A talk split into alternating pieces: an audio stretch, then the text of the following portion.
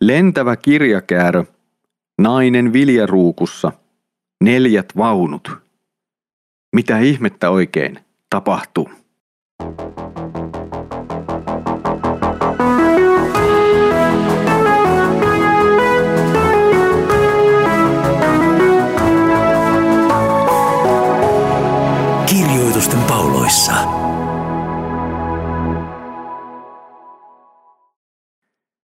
Tervetuloa taas Kirjoitusten pauloissa Raamattu-podcastin ääreen.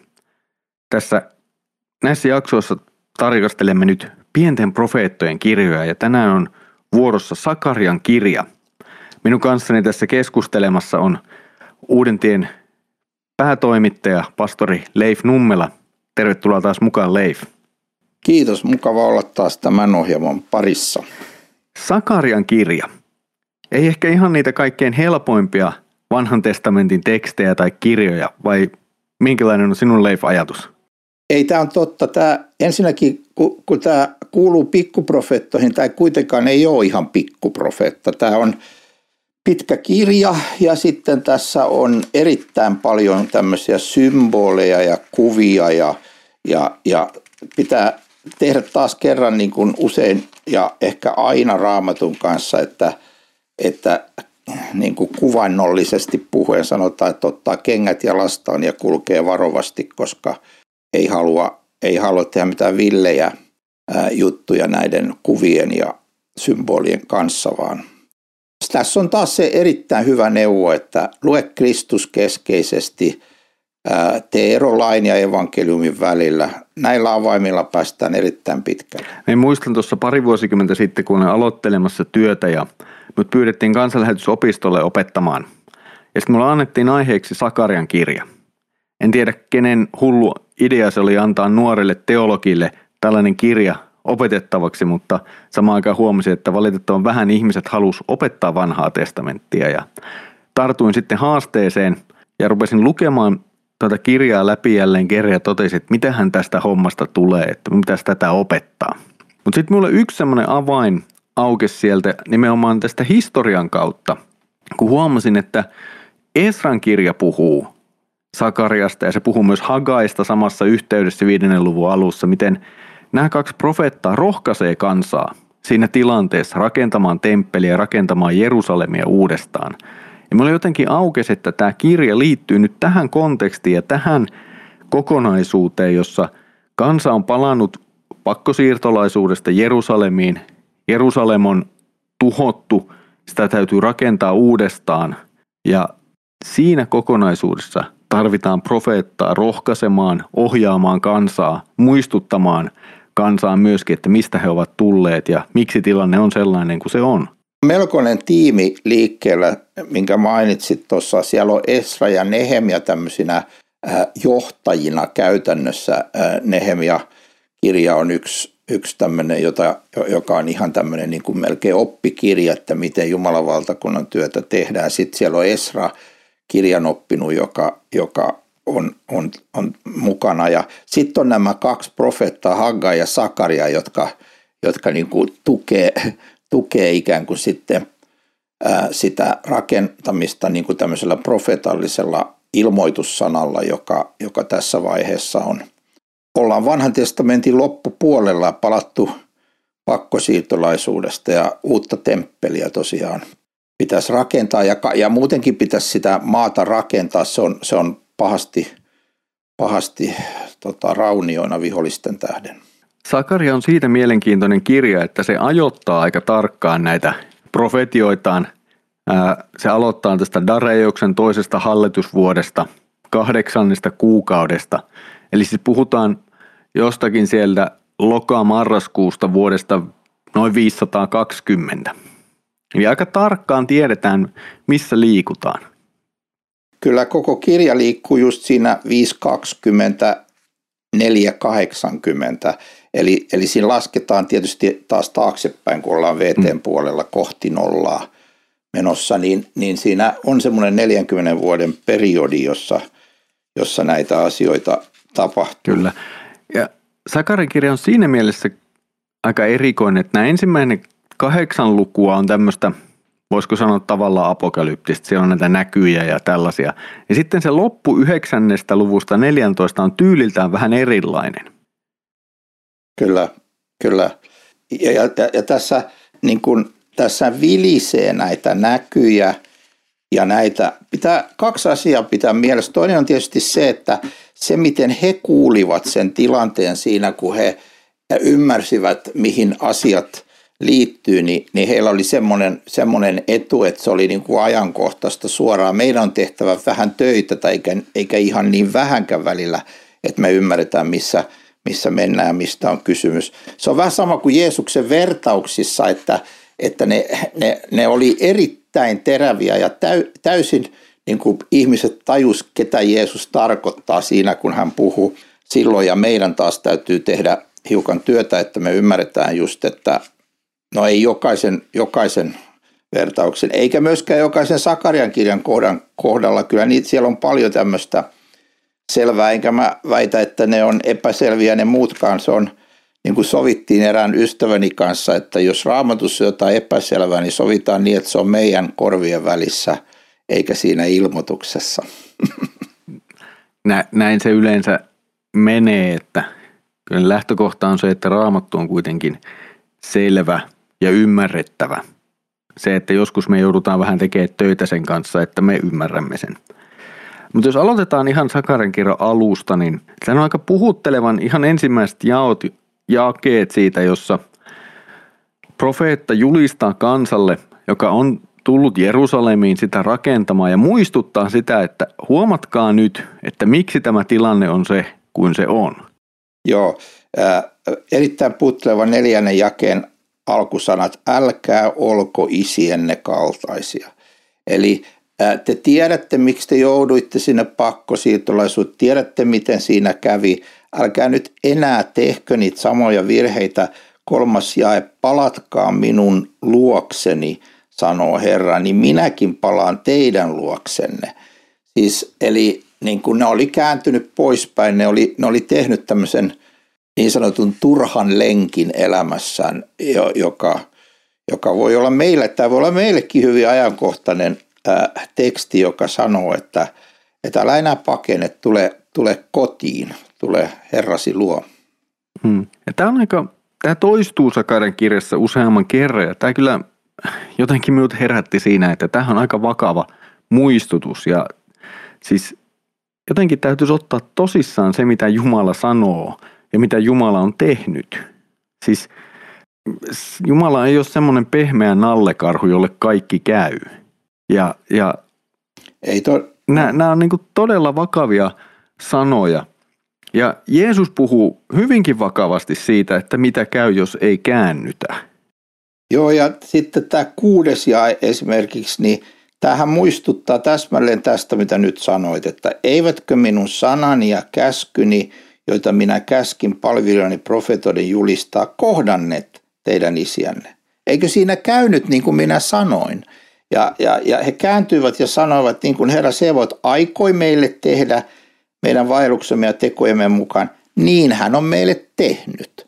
Eli siis muistutus siitä, että Jumalan sana on toteutunut tarkasti – Meillä on vielä enemmän tätä. Siis meillä on koko uusi testamentti taustalla, 2000 vuotta kirkkohistoria. Me tiedetään, että Jumalan sana sellaisena kuin se on raamatussa annettu, se on totta ja se toteutuu. Kyllä. Ja, ja tämä on just se vakava paikka. Siis siellä toteutuu kaksi asiaa noin kategorisesti. Siellä toteutuu tuomio ja siellä toteutuu armahdus. Ja tämä, tämä, tämä tosiasia täytyy pitää jotenkin mielessä. Ja tämä on se, mistä Sakaren kirjan alkukin muistuttaa. Se näyttää sen, että mitä oli Jumalan tuomio. Mutta se näyttää myös sen, että Jumalalla oli varaa armahtaa. Ja hän oikeasti Kyllä. armahti. Ja siinä on se, mikä meitä vähän häm, hämmentää, on se, että siinä on, siinä on aikaa. Jumala antaa aikaa. Ilmestyskirjassa – sanotaan ihan suoraan, että minä olen antanut hänelle aikaa, siis kääntyä, ajatella asioita, pysähtyä. Ja silloin me heti tulkitaan se tilanne, niin no, ei tässä mitään. Ja ei, ei, ei tällä ollutkaan väliä. Että jos sanotaan jotakin, että se on, tämä on selvästi niin kuin Jumalan tahto opetetaan Uudessa testamentissa tai vanhassa. Ja sitten kun me ajatellaan, että eh, me voidaan poiketa siitä, sitten me poiketaan, sitten me, sit me, sit ei niin kuin tapahdu mitään erityistä heti. Niin se on väärä tulkinta, etteikö Jumala pitäisi kiinni siitä sanastaan, vaan hän pitää, mutta hän on niin armollinen ja kärsivällinen, että hän antaa aikaa kääntyä. Mm, kyllä. Mutta sitten me tullaan sitten al- niin, Joo. näihin näkyihin. Sano vaan. Ja, ja mm. olisiko sulla Leif joku semmoinen niin yleistapa, miten meidän pitäisi lukea tämän kaltaisia tekstejä? Miten, mikä olisi niin se paras tapa lähestyä näitä tekstejä, jossa rupeaa pyörimään kaiken näköisiä mittanuoria ja lampunjalkoja ja kaiken näköisiä erilaisia kuvia ja symboleita? No nyt kun me luetaan vaikka vanhan testamentin puolella, niin hyviä avaimia on ensinnäkin se, että älä revi tätä niin kuin irti tästä historiallisesta tilanteesta, missä ollaan. Että ei, ei niin kuin voi yhtäkkiä napata täältä muutaman jakeen ja iskeä niitä keskelle tätä Ukrainan sotaa täällä. Että ne ikään kuin ää, ää, otetaan täältä tätä tekstin kokonaisuudesta ympäristöstä ja historiallisesta tilanteesta irti. Sitten toinen asia on just se, mitä äsken puhuttiin, että siellä on se tausta, siellä on ne tapahtumat. Mun on pakko tietää, mitä siellä on ennen tapahtunut, jotta mä ymmärrän, mistä tämä kirja puhuu. Ja kolmas asia on se Kristuskeskeisyys, että, että jossakin vaiheessa tässä julistetaan kuitenkin Messiasta, Kristusta, joka on tulossa pelastamaan meidät sitä Jumalan suurinta tekoa, kun hän itse astuu tänne – maailmaan Kristuksessa. Ja vielä sitten laki ja evankeliumi, että, että siellä on aina, niin kuin sä sanoit aikaisemmin, niin kuin se lupaus ja sitten siellä on se tuomio ja, ja ne pitää, niin tämmöisillä avaimilla tämä päästään niin kuin raiteille ja voidaan ruveta ymmärtää. Eli jos me luetaan nyt vaikkapa tuota neljännen luvun 14 jaette, jossa tulee tämmöinen, että silloin enkeli selitti Nämä tarkoittavat niitä kahta öljyllä voideltoja, jotka ovat koko maailman valtian palveluksessa, niin se todennäköisesti ei siis puhu Yhdysvaltain presidentti Joe Bidenista ja Venäjän presidentti Vladimir Putinista. Joo, joo, joo juuri tä, tä, toi on hyvä esimerkki, että ei voi, ei voi napata yhtäkkiä niin kuin tänne meidän ää, ää, politiikkaan tätä juttua ja, ja heittää näitä nimiä tänne – tänne täysin niin kuin viera, vierasta ympäristöstä, vaan tämä lukea, mitä se siinä omassa ympäristössään tarkoittaa.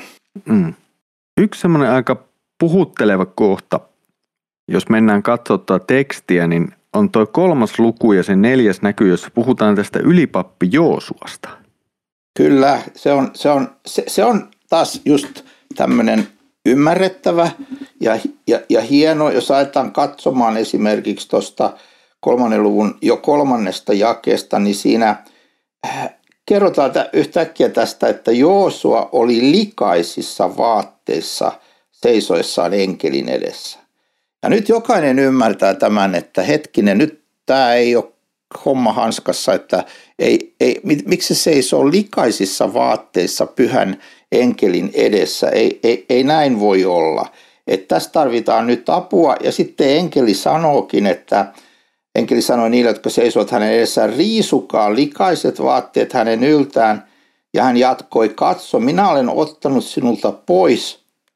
Aha, nyt tuleekin selitys tähän. Ja tämä on tyypillistä, että vaikka on vaikeita kuvia, niin tuleekin sitten raamatussa oma selitys ja se pitää katsoa sitten tarkasti. Eli Katso, minä olen ottanut sinulta pois pahat tekosi ja minä puen sinut puhtaisiin vaatteisiin. Eli tässä ei nyt ole kysymyksessä mikään marimekko, vaan tässä on kysymyksessä niin kuin tämmöinen ää, ää, syntien anteeksiantamus. Että tämä pappi ei ollut itsessään puhdas ja kykenevä seisomaan Jumalan edessä tämä Joosua. Ja, ja ja sitten hän tarvitsee anteeksi antamuksen, jonka hän tässä saa. Hän saa sen, että häneltä otetaan pois noin pahat teot ja hänet puhuta, puetaan puhtaisiin vaatteisiin. Mm. Minulle tulee tästä mieleen Jeesuksen yksi vertaus, jossa hän puhuu näistä hääjuhlista, johon kutsutaan ihmisiä, jotka sitten puetaan juhlavaatteisiin. Ja sitten toki löytyy se yksi, jolla ei olekaan, mutta sille käy sitten vähän heikommin. Joo, se on, se on puhutteleva.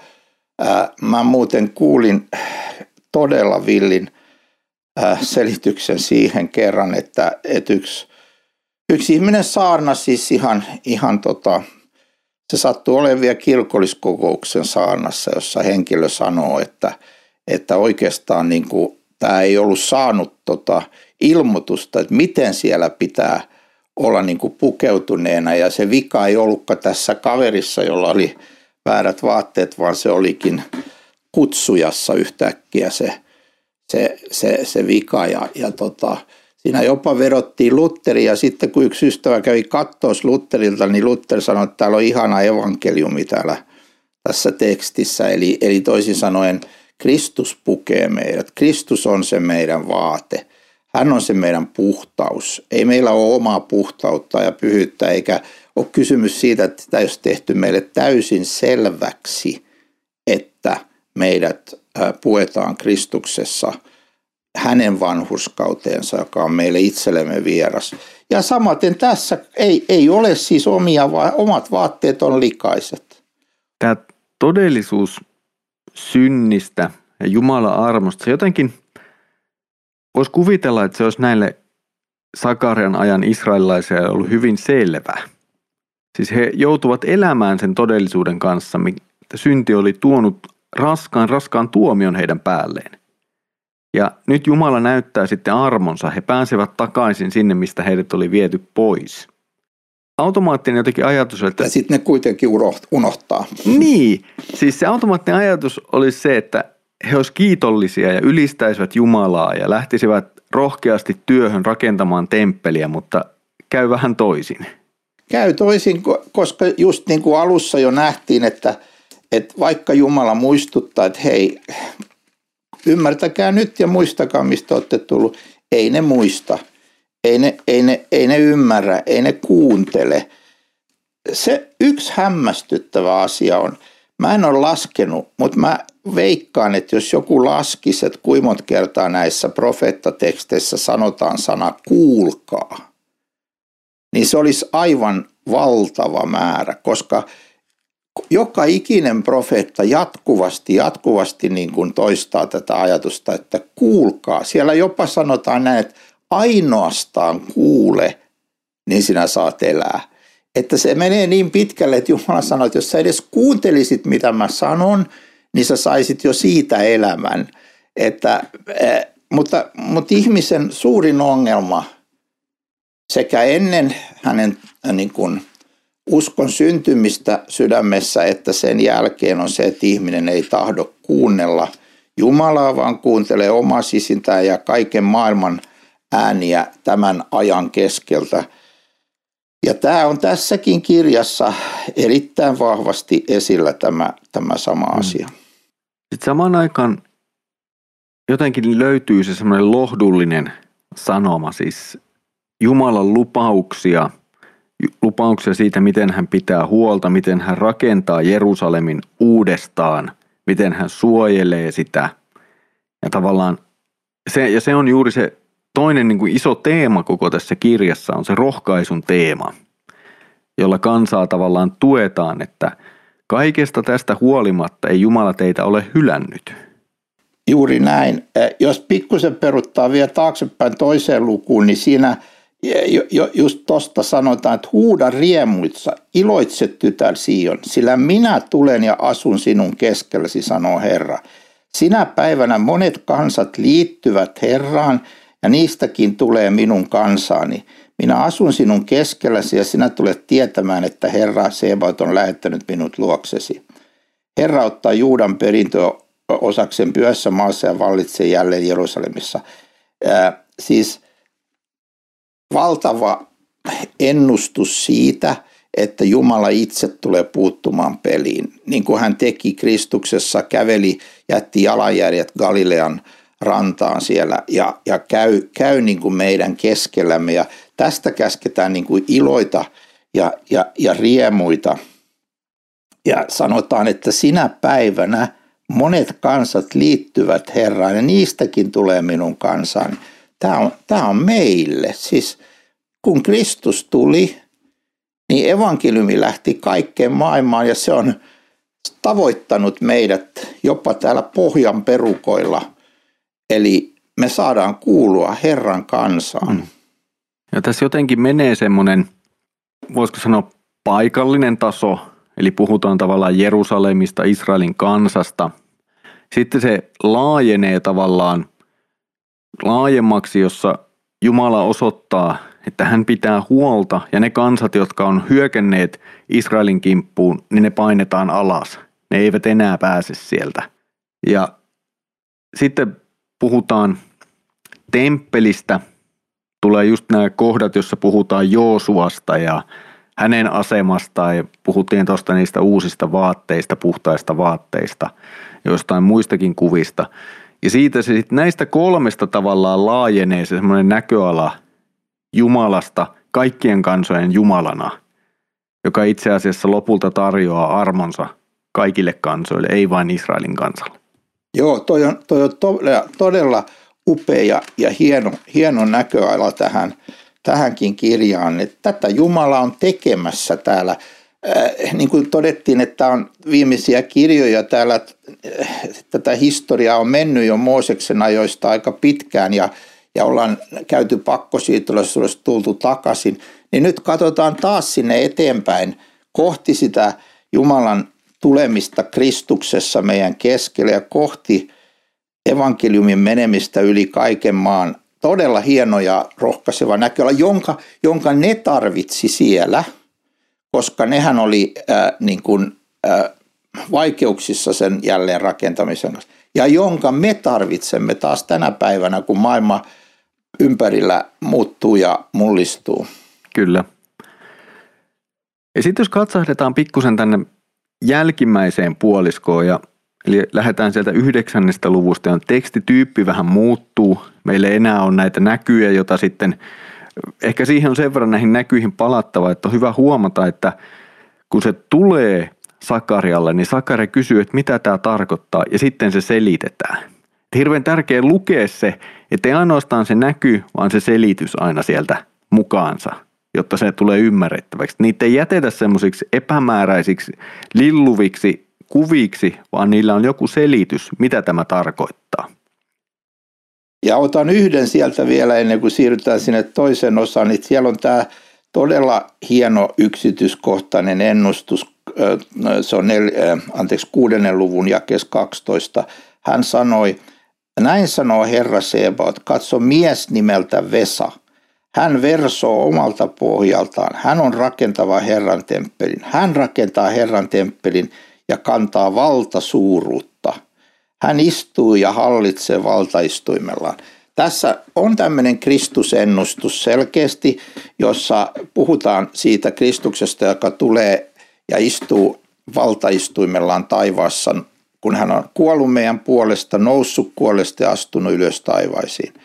Ja, ja tä, tätä hallitsevaa Kristusta, joka jakaa syntien anteeksi antamusta nimessään ja veressään, niin tämä on, tämä on suuna, suunnaton. Äh, pal- paljon on näihin muutamiin sanoihin tässä sisältyy. Ja, ja mä oon joskus kutsunut Sakaria konepistoliprofeetaksi sen takia, että hän ampuu tämmöisiä lyhyitä sarjoja. Hän, hän, hän, hän, hän tota, yhtäkkiä kesken tekstiin niin tulee tämmöinen massiivinen profetia, mutta se tulee lyhyesti, sitten mennään taas johonkin muuhun ja sitten hetken päästä tulee toinen samanlainen niin kuin, äh, terävä, suuri, lyhyt profetia.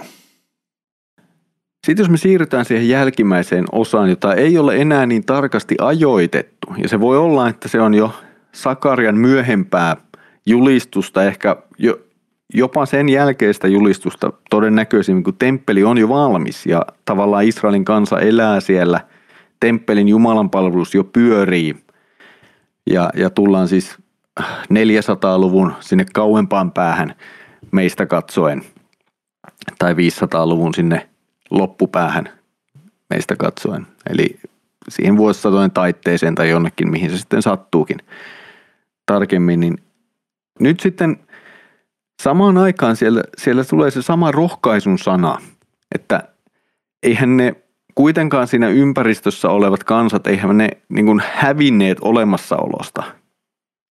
Eikä Israelista yhtäkkiä tullut maailmanmahti. Eli ei Israel ottanut haltuunsa sitä, mikä aikanaan oli Babylonian tai Persian hallinta-aluetta pitkälle nykyisen sinne Irakin, Iranin, jopa Intian alueille tai Pohjois-Afrikkaan tai, tai pohjoiseen siitä, siitä Israelin alueesta, vaan se säilyy aika alkuun ainakin aika pienenä. Ei kovin vahvana, lähes tämmöisenä Kyllä. kaupunkivaltiona.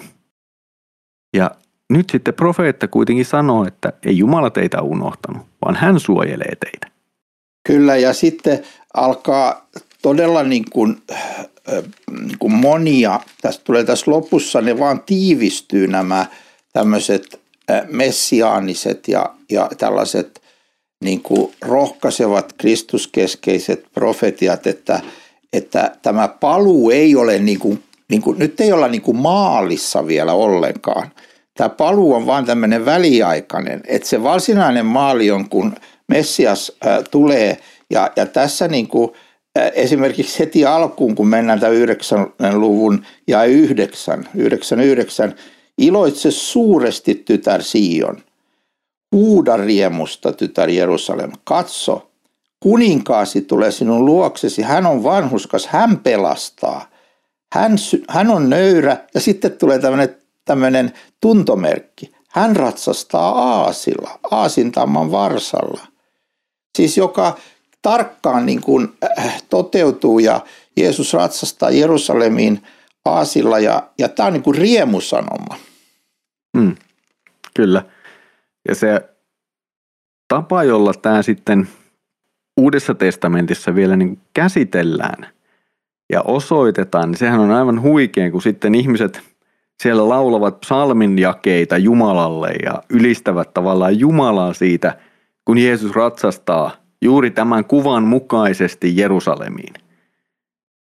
Ja hän ei kuitenkaan tule sinne voimalla, mutta silti kuitenkin hänessä on voima. Siis se, se, on, se on käsittämätön se kuva tavallaan, että kaikki se roomalainen sotaväki, temppelin vartijat, kaikki niin kuin valta on siellä paikalla.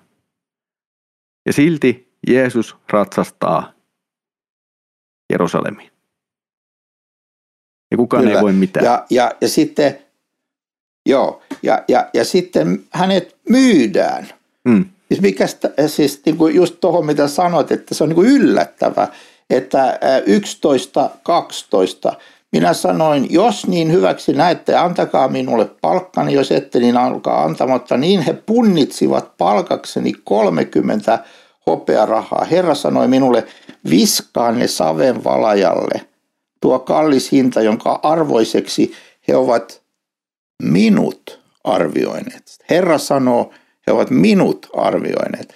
Ja t- t- tässä tässä on muutama tämmöinen niin suuri helmi, että mä oon niitä vuosia ihmetellyt, että miten voi niin kuin, ää, millään muulla ää, tätä selittää kuin sillä, että tämän tekstin viime, viime kädessä taustalla on Jumala, joka ilmoittaa etukäteen ää, niin kuin omasta tulostaan pojassaan maailmaan – niin että mitä hän tulee tekemään. Otan vielä toisen tuohon, kun se on ihan tuossa vieressä 12. luvun ja 10. Mutta Daavidin suvun päälle, Jerusalemin asukkaiden päälle, minä vuodatan armon ja rukouksen hengen. He katsovat minuun, jonka ovat lävistäneet. Mitä ihmettä? E, miten, miten, miten Jumala voidaan lävistää? Ja miten Jumalasta voi maksaa 30 hopearahaa? Ja miten äh, ne voidaan viskata jonnekin. Tässä niin kuin lukija, joka ei tietäisi Kristuksesta, niin hän, on, hän, hän, hän jää kyllä miettimään, että, että, että me olemme lävi, minut he ovat lävistäneet ja minusta he on maksanut tuollaisen hinnan. Mutta sitten kun luetaan Kristuksesta niin kuin katsomaan taaksepäin, niin yhtäkkiä valo syttyy ja tajuaa, että vain historiaa hallitseva Jumala voi antaa tällaiset yksityiskohtaiset tuntomerkit pojastaan, että meillä ei olisi mitään epäselvää, kuka on pelastaja, kuka on Messias. Se on Jeesus, nasereltilainen Jumalan poika, joka nää, joiden elämässä nämä yksityiskohtaisesti täyttyvät. Tämä on aivan, aivan niin kuin huikea juttu, mitä me on huomattu itse asiassa kaikkien näiden pienten profeettojen kohdalla, miten Jumala kuitenkin suunnittelee asioita, miten raamattu tavallaan kuitenkin kiteytyy siihen suunnitelmaan, miten Jumala pelastaa ihmiskunnan Kristuksessa. Ja se tulee esille siellä keskellä sitä historiaa.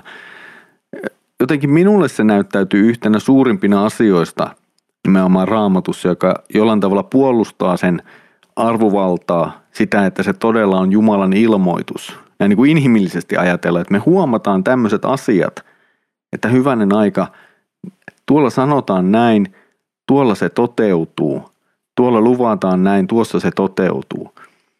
Jos vaan uskaltaa avata silmänsä ja nähdä sen. Tämä on juuri näin. Mulle ihan sama kuin, kuin mitä sanottiin. Tämä on mulle yksi kaikkein suurimpia niin kuin todisteita, tämmöisiä niin kuin näyttöjä siitä. Ja itse asiassa Jumala sanoo VTssä, että, että hän kertoo tulevaisuuden, jotta me tiedettäisiin, että hän on Jumala.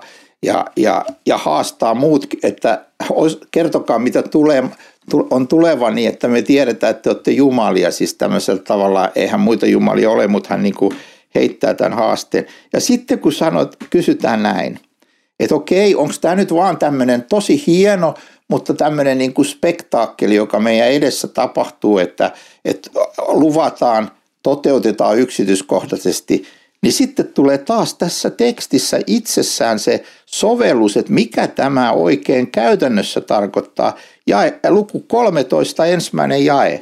Sinä päivänä Daavidin suvulle ja Jerusalemin asukkaille on oleva avoin lähde syntiä ja saastaisuutta vastaan. Tämä on, se, tämä on se, miksi Jumala tekee sen koko asian. Ei se ole vain tämmöinen niin kuin hieno esitys, vaan hän tekee sen historiassa, antaa nämä tuntomerkit, jotta me tajuttaisiin, missä meille on olemassa lähde meidän suurimpaan ongelmaan, syntiin ja saastaisuuteen, joka meidän ajatusmaailma, sanat ja teot ovat. Niin se on se tarkoitus.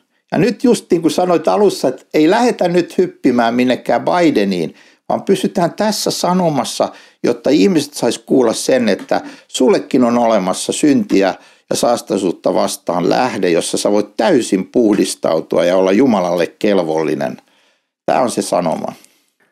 Ja tässä on se hieno puoli vielä se, että ei tarvi lähteä jonnekin etsimään jotain, vaan jotenkin raamattu tuo sen meille. Se selittää, se avaa sen – ja kun maltetaan pysyä lukemassa, siis, ja sitten toinen on se, että ei tarvi lähteä etsimään jotain viestiä jostakin, että mitä Jumala nyt tahtoisi tai miten hän haluaa minun pelastuvan tässä maailmassa, mikä on ratkaisu minun pahuuteeni.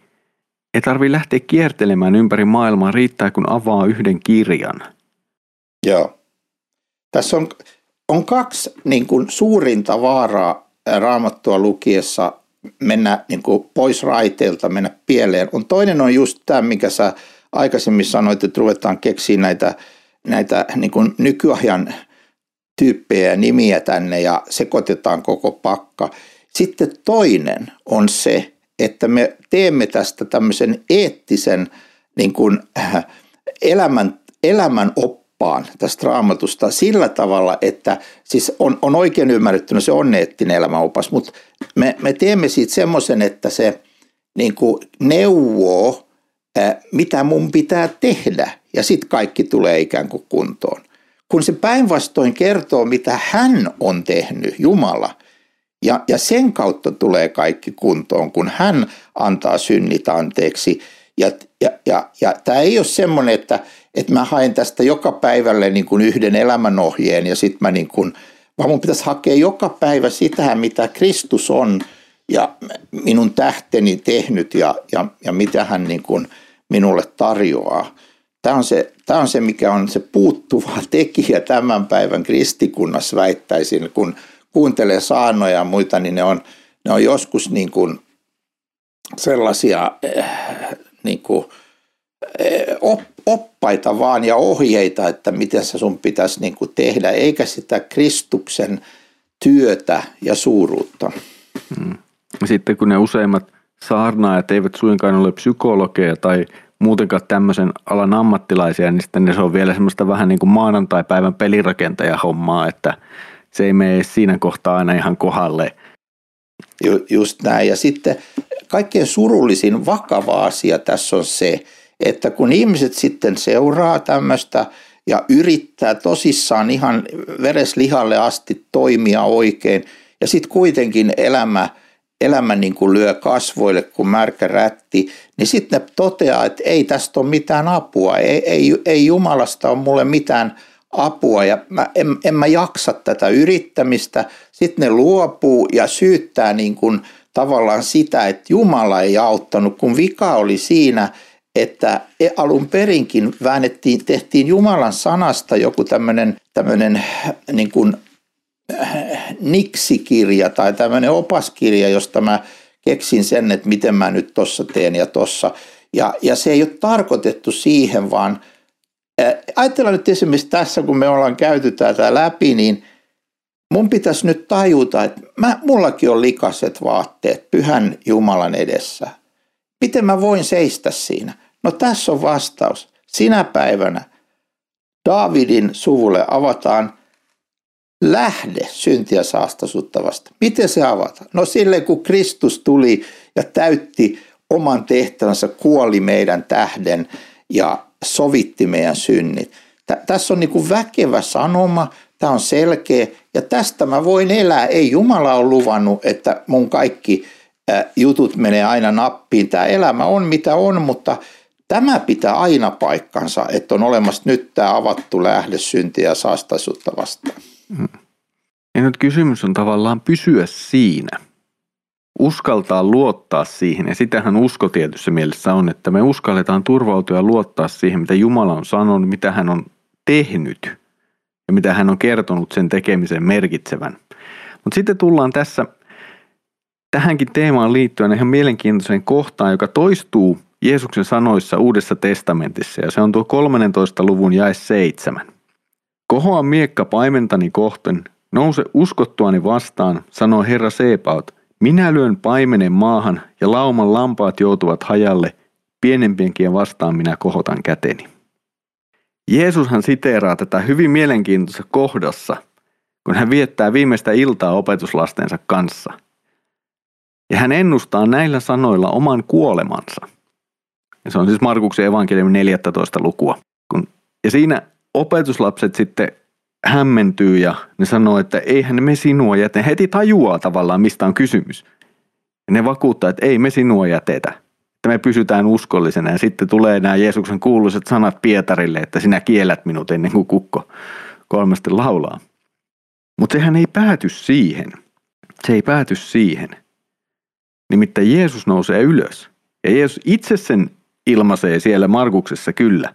Se ei tule niin selvästi – esille vielä Sakariassa, mutta jotenkin kun luetaan tota jakeita eteenpäin, niin siellä kuitenkin tulee sitten se, siellä yhdeksännen lakeen lopussa, he huutavat avuksi minun nimeäni ja minä vastaan heille. Minä sanon, he ovat minun kansani, he vastaavat Herra meidän Jumalamme.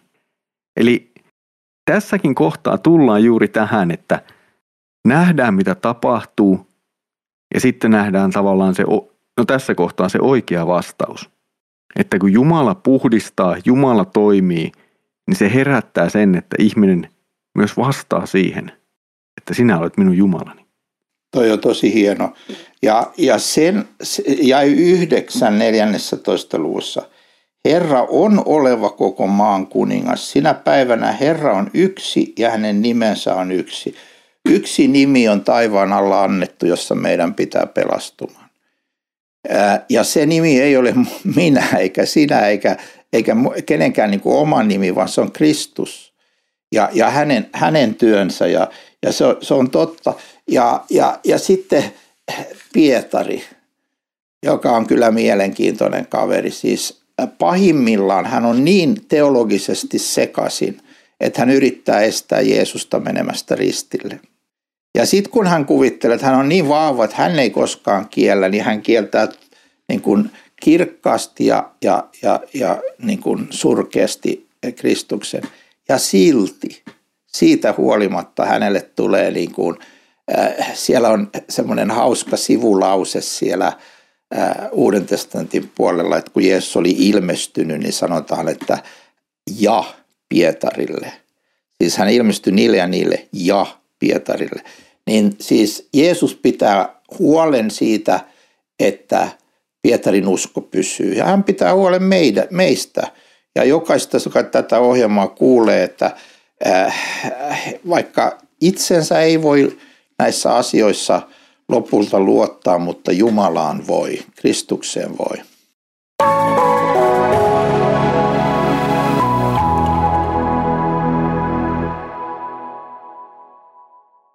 Ja nyt Leif, ihan tähän lopuksi. Tuossa avasit jo tuota kirjan ihan loppujakeita ja niistä löytyvää huikeaa evankeliumia. Jos haluaisit vielä nostaa yhden kohdan jostakin kohtaa Sakaren kirjaa, missä sinulle evankeliumi tulee oikein kirkkaasti esiin. Joku semmoinen, mitä me ei vielä ole kosketeltu tästä laajasta tekstistä. Täällä on, tää, se, se on just se, että täällä on, täällä on useita kohtia, niin, jotka, jotka niin kuin puhuu, mutta äh, jos nyt vaikka menemme tonne, no mä menen vielä tänne niin kuin, äh, kolmanteen lukuun. Ja siellä me kosketeltiin tuota 14 jaketta, huudan riemusta iloitse tytär Sion, sillä minä tulen ja asun ää, sinun keskelläsi. Sinä päivänä monet kansat liittyvät Herran, siitäkin me puhuttiin. Mutta sitten sanotaan lopuksi tämmöinen niin kuin, ikään kuin ää, asenteellinen asia, että vaiti Herran edessä kaikki liha. Hän on lähtenyt liikkeelle pyhästä asun sijasta. Tämä musta niin kuin, kun ajattelet, että kuinka paljon me on korostusta, että meidän pitäisi olla tietynlaisia, meidän pitäisi, niin, niin nyt tämmöinen kehotus, että o vaiti, mieti vähän mitä Jumala on tehty. Hän on lähtenyt liikkeelle taivaan kirkkaudesta pojassaan, syntynyt pieneksi vauvaksi, jolta vaihdettiin vaipat, ollut niin kuin siellä, siellä Marian sylissä ja, ja, ja, ja, ja niin kuin avuttomana pikkuvauvana kasvanut mieheksi, tuonut Jumalan sanan täyden totuuden, ristiinnaulittu. Kaiken tämän Jumala on tehnyt, niin oikeastaan nyt oikein ymmärryttynä kristillinen usko tekee sen, että ole vaiti, mieti. Mieti, mitä suurta Jumala on tehnyt. Koska siitä taas sitten alkaa pulputa sellainen elämä, että se riittää loppuelämäksi ihmettelyä.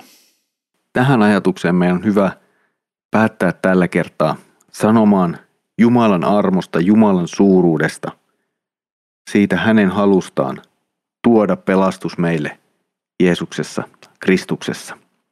Tässä oli tämänkertainen kirjoitusten pauloissa raamattu podcast. Meillä on vielä jäljellä yksi jakso näitä pieniä profeettoja. Hyppäämme viimeiseen pieneen profeettaan eli Malakian kirjaan. Siitä siis seuraavalla kerralla. Mutta nyt Herramme Jeesuksen Kristuksen armo, Isä Jumalan rakkaus ja Pyhän Hengen osallisuus olkoon sinun kanssasi. Aamen. thank you